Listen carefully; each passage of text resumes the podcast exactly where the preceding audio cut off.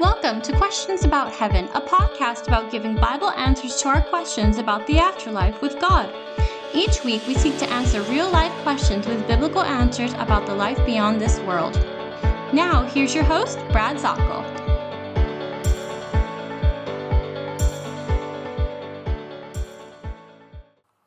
Good day to you. This is Brad Zockoll, and you're listening to the Questions About Heaven podcast. Boy, I'm glad that you're with me today. We're moving through the book of Revelation verse by verse, and can you believe it? We're in chapter 14 already. It has been a somber narrative as we've been moving along here. I mean, we saw the joy of the identification of the Christ in Revelation chapter 1, the magnificence, and also the commendation, not to all, but to at least some of the churches in chapter 2 and 3. We saw the stepping into heaven, the throne of God in chapter 4, the celebration with the angels, chapter 5, as Jesus reclaims the universe for his own.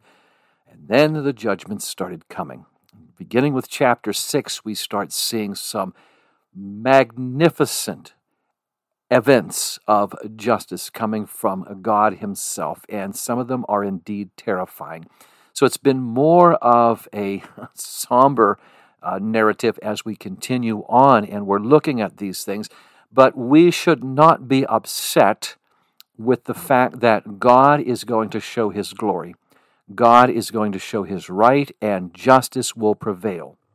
Many times people will come to me and say, It seems awful cruel that God would have such judgments. And these very same people will be asking me, Why doesn't God do something about the evil on the earth? Well, let's take the whole picture and let's take it right down to where we are as we've been watching. And if you have not been able to follow me, through the book of Revelation, why all of these podcasts are available for you. You can go right down through there, and our wonderful editing team in California has been putting them out and giving them the titles so you know exactly where you are in reading the particular passage along with the title. So today we start off Revelation chapter 14 in answer to the question among many people who are the 144,000? Now, I will say this we did talk about them in Revelation chapter 7, and we're going to continue on in another parenthesis, a break here in everything going on, and this is a celebration. We take a look at this passage, and I want you to imagine this. This is the combination of the best New Year's celebration, the best Christmases, the best birthday party you've enjoyed, along with your favorite team winning the Super Bowl and the World Cup. Wrap them all up, put them together. Your country has won the war. All of these things give you an idea of the beginning of the joy and the celebration. I'm going to start off as we see this passage talking about the Lamb, who is Jesus, capital L for the Lamb, and the 12 tribes of 12,000, which would equal 144,000. I'm going to be reading this time from the Legacy version. It's very, very faithful to the original Greek. And so in this particular reading, I will be going from that translation. Revelation chapter 14, verse 1. Then I looked, and behold, the Lamb was standing on Mount Zion, and with him 144,000, having his name and the name of his Father written on their foreheads. And I heard a voice from heaven, like the sound of many waters, and the sound of loud thunder. And the voice which I heard was like the sound of harpists playing on their harps. And they sang a new song before the throne and before the four living creatures and the elders. And no one could learn that song except the 144,000 who had been purchased from the earth. These are the ones who are not defiled with women, for they are virgins. These are the ones who follow the Lamb wherever he goes. They have been purchased from among men as firstfruits to God and to the Lamb. And no lie was found in their mouth. They are blameless.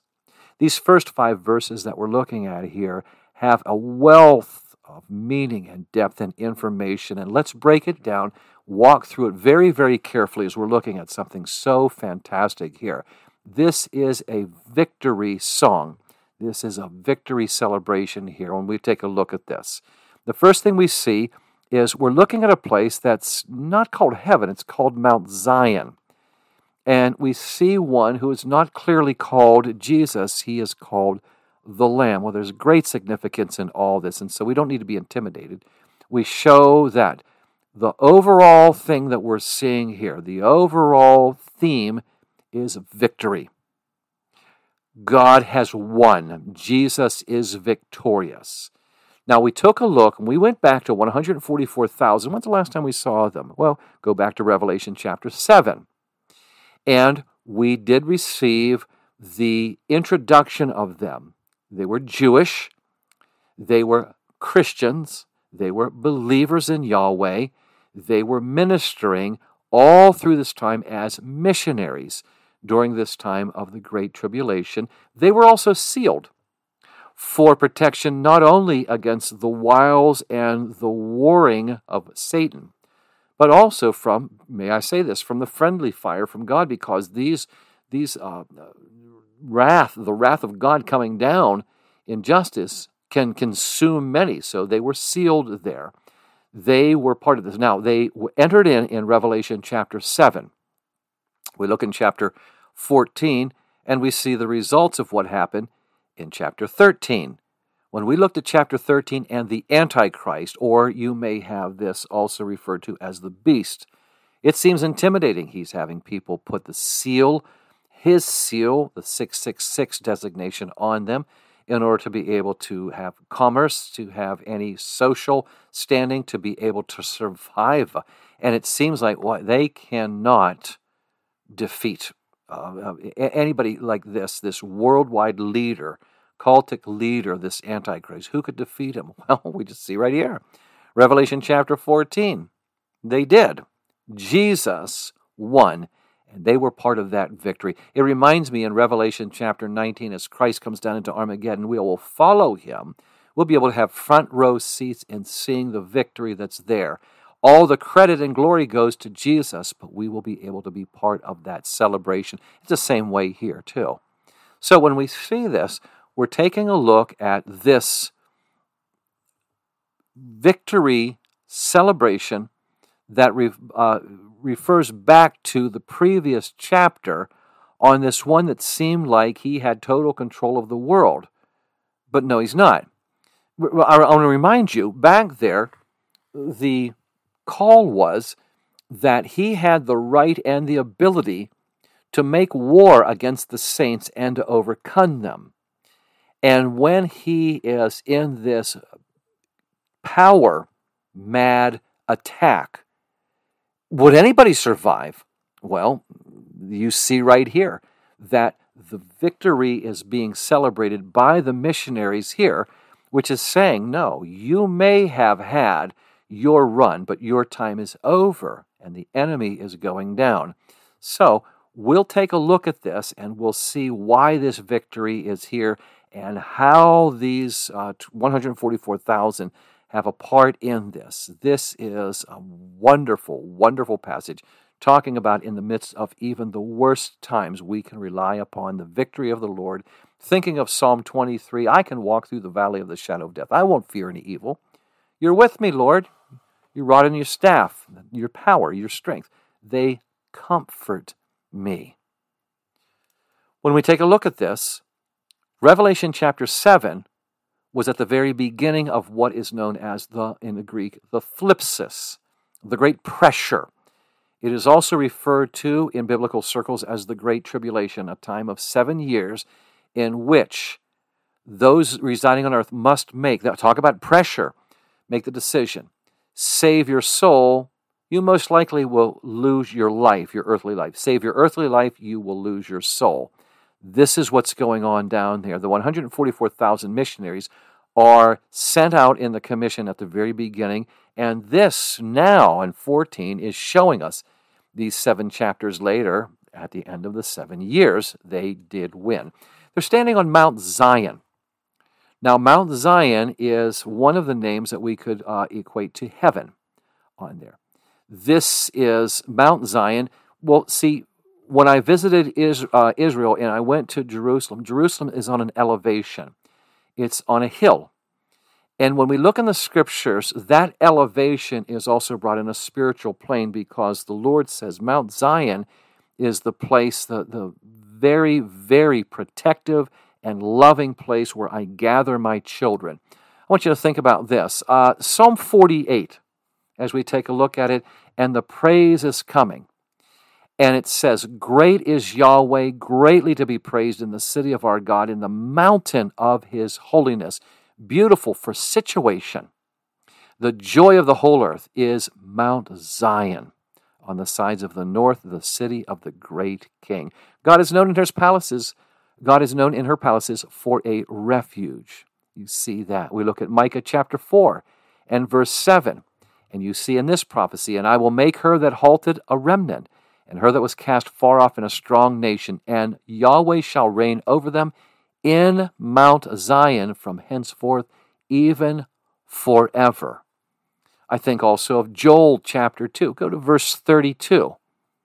Whoever shall call upon the name of the Lord shall be delivered, for in Mount Zion and in Jerusalem shall be deliverance, just as Yahweh has said, and in the remnant whom Yahweh shall call. Mount Zion is equated to the place of refuge, heaven. It could be paradise, it could be heaven. It is emphasized that this is the domain of refuge for the redeemed. Now, when we see this, we take a look, and it reminds me on this when we see that the seal is of God and God is protecting. I look back, and this brought to mind uh, when I go back to 2 Kings chapter 6 and verse 17. And the army is surrounding Elisha and his, would you call them like a little college, a seminary? And during that time, there's a fear. One of the students comes over. We're surrounded. Here's the enemy. They're, they're coming after us. And in 2 Kings chapter 6, do not be afraid, Elisha answered. For those who are with us are more than those who are with them. That's a massive army. Then Elisha prays. Elisha, E L I S H A, Elisha, this one who had followed Elijah. Elisha prayed, O Yahweh, please open his eyes that he may see. And Yahweh opened the eyes of the young man, and he saw that the hills were full of horses and chariots of fire all around Elisha. And as the Arameans came down against him, Elisha prayed to the Lord, Strike these people with blindness. And so he struck them with blindness. And we see the victory. You wouldn't know that they're being protected because the invisible God, who shows through his many attributes his love toward us, as it says in Romans chapter 1, but many times in this tangible world, we cannot see exactly what's going on. But just because our sight is limited doesn't mean that God is watching over his ones, and we see it here. And that's also what we see in Revelation chapter 14. We see God in protection of these ones, these missionaries here. As they are serving him so very, very faithfully, they have a special protection here. Now, let's continue on as we look at this here. He then is describing it, John is describing that they have his father's name, these 144,000, written on their forehead. Isn't this strange because we saw in the last chapter the call to allegiance in chapter 13 was to take the Antichrist, take the beast's mark on your hand or forehead. Now, what we are saying here, this is ownership. Who are you going to have that will be in charge of you? those ones that wanted to save their own skin or to have things immediately in front of them for satisfaction will choose the antichrist the beast those even on earth who did not were not taken in the rapture because they had not made a decision will make a decision now will call upon the lord through the missionary efforts of the 144000 and these mission these ones that hear the missionaries they've also been sealed and they have been sealed to be protected from the attacks of Satan. And we see a wonderful answer on this. In this, we are also seeing that the voice of many waters, the voice of God, the voice like loud thunder, uh, think about it when it says it, the voice of uh, God in many waters. That reminds me back in Revelation chapter 1 and verse 15. It says, And his feet like are like unto fine brass, as if they burned in a furnace, and his voice as the sound of many waters. When you see consistently that phrase being used, think of Niagara standing next to Niagara, or the water moving about in a hurricane or in a flood. the roar of the flood. And I remember when we lived in Phoenix and they opened an aqueduct uh, uh, through the town and the water just roared out. Talking about a massive, massive movement. This is God doing this too. And when we see this voice coming from God, we're seeing part of the celebration is hearing God. I, think about Zephaniah 3:17 when it talks about the joy of the Lord in singing over the redeemed, the prophecy in the future. Verse 14, we will sing to him, and verse 17, he will sing to us. And involved in that is also there are instruments, and I heard the sound of harpists playing their harp. Now, when we were talking about this, I want you to go back and think about this in Revelation chapter 5. Go back to chapter 5 and then mark this down in your notes, verse 8. And when he had taken the book, the four beasts, this is when Jesus has taken the scroll of ownership back and says, This is mine. There's a wild celebration. And the four heavenly beings and the 24 elders fell down before the Lamb, having every one of them harps, golden vials full of odors uh, of incense which are the prayers of the saints. And those prayers are calling for God's justice. They are here. But also, they are given a wonderful celestial instrument, a harp. And you can even imagine just hearing. We had some friends over at church when I was in Tennessee on staff. And one of the members, she played a harp, and on occasion, about once every two months, she would play before the congregation, and it was just a stillness a beauty of uh, this wonderful, wonderful instrument. Can you imagine when this is tuned in heaven, what it will sound like? And will this harp look exactly like the earthly harps? We don't know. Remember, two of the most repeated words all through Revelation are like and as.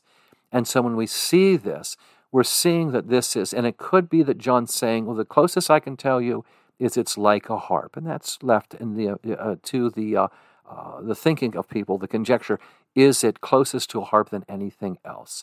So I'm going to do this right now. We've taken in a good introductory part on this, and so I'm going to stop at this break right now. We've got the identification of these 144,000.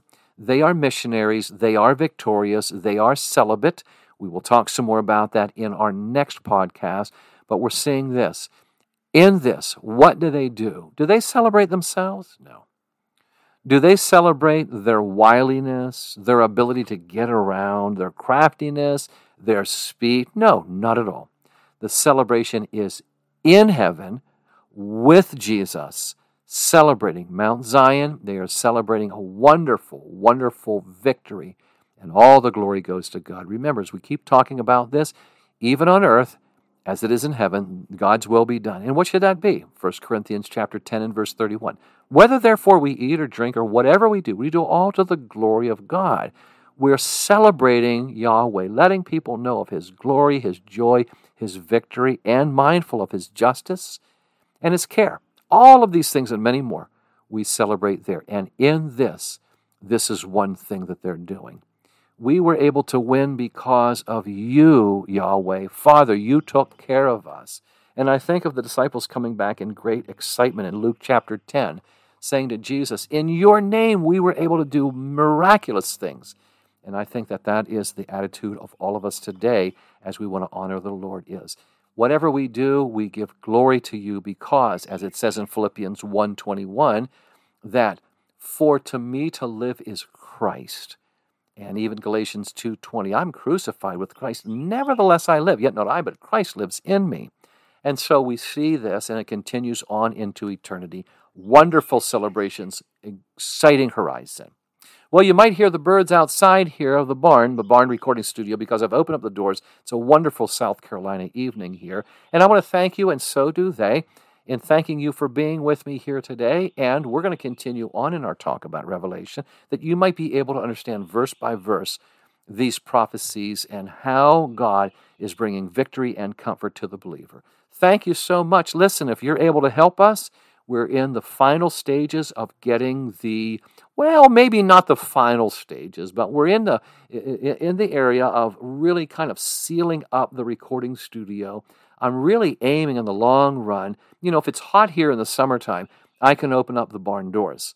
But in the wintertime, I'm going to need some. So we, we, we need some heat. And so I'm, we're, we're putting up the insulation. We're about, oh, I'd say about 75% done on the insulation.